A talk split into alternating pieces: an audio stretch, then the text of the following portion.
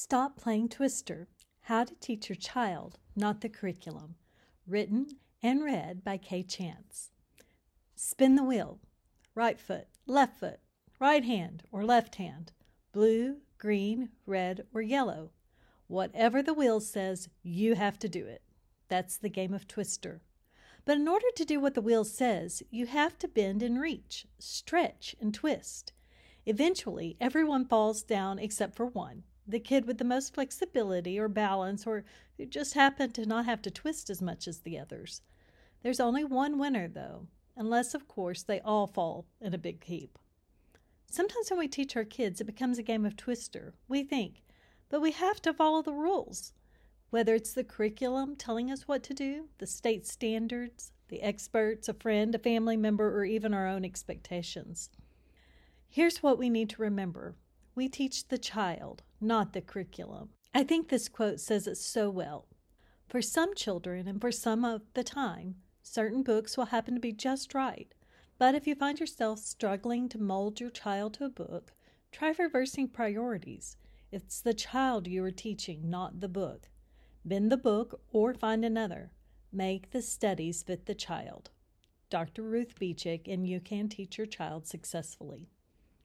But how do we make the studies fit the child? First, be a student of your students. Observe how your children learn best. Do you have kids who love to listen to audiobooks, who can remember everything they hear?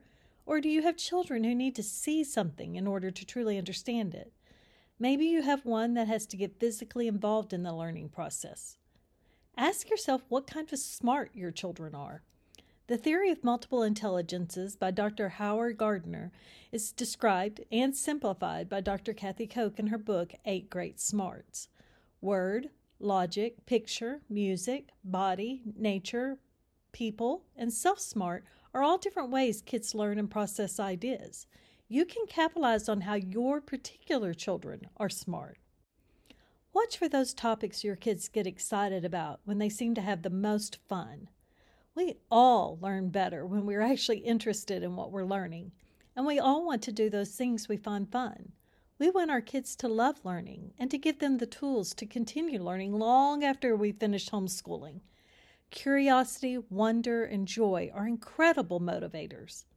Keep these things in mind as you look through the following ideas to twist the book, curriculum, or whatever method or resource you're using instead of your child. This is just the starting point. Ask your kids, they often have the best ideas. Remember the saying, variety is the spice of life? You'll want to pick and choose and mix it up. For learning information and adapting assignments, try family style learning. Unit studies are perfect for getting all of your kids together to learn. If you can't do this all of the time, adding a fun unit study around the holidays or based on a current interest of your children can keep them excited about learning. Make a game out of it. Concentration, Jeopardy, and trivia style games are easy to create about almost anything you are studying. Pre made card and board games are also perfect for exploring different topics, practicing math, and strengthening critical thinking and logic skills. Do an experiment, demonstration, or hands on project. If your children are kinesthetic learners, they need to be doing, not just reading about subjects, but all kids learn better when they involve their different senses in the learning process. The more different ways they interact with the material, the better. Watch a video about the subject. From full length documentaries to short videos to live cam feeds, children can both see and hear about topics they are studying. Use a different teaching approach or method. You may have an overall approach, for example, Charlotte Mason, but it's okay to borrow from another philosophy if it's not working for a specific subject. Change the environment. Sometimes a little change can refresh the energy and joy in your homeschool.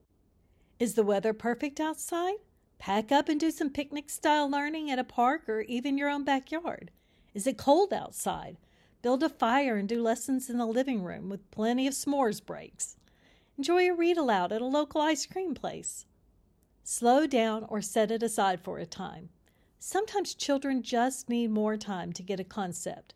Let's use math as an example. Which is more important, finishing the math book or understanding math? So slow down, make sure they get concepts before moving on to the next, just to keep up with an artificial timeline.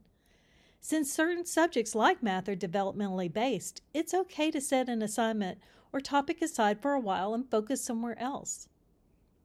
Dig deeper when your children show an interest in a particular topic. Go down that rabbit hole. Some of the most memorable moments of homeschooling are when you let it happen naturally, based on those things your kids are curious about. Here's some more ways to adapt an assignment in your curriculum. Do a shorter version of the assignment or work on it over multiple days. Answer orally instead of writing answers. Watch a movie or listen to the audiobook instead of reading the book. Type instead of write. Change the topic of a writing assignment. Put the information in a song or skip it. Remember, you are the teacher, so you decide how much and what your children need. Here's some ideas for assessing learning. Testing isn't the only way to find out what a student has learned. If your curriculum provides tests, remember there are other ways to assess your children's understanding of the material, and often it's a better assessment. Some students experience test anxiety that keeps them from really showing you what they know. Others know how to take tests by looking for clues, and still more will cram for them and promptly forget the information. Here are some ways students can demonstrate what they know in a way that's both engaging and even fun. Create a video or multimedia presentation, write a poem, story, or children's book instead of a traditional paper, put together a play or skit about the topic and perform it for the family, draw a picture, make a poster, give a demonstration, build a diorama, draw a detailed map, create a graphic novel or cartoon about the topic, explain or teach the topic to someone else.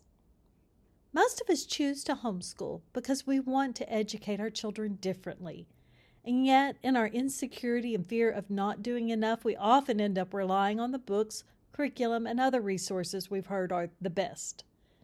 There's absolutely nothing wrong with using those things. They are an incredible blessing. There's no need to reinvent the wheel, as the saying goes. But don't let any of these resources become the rule book. You teach the child, not the curriculum.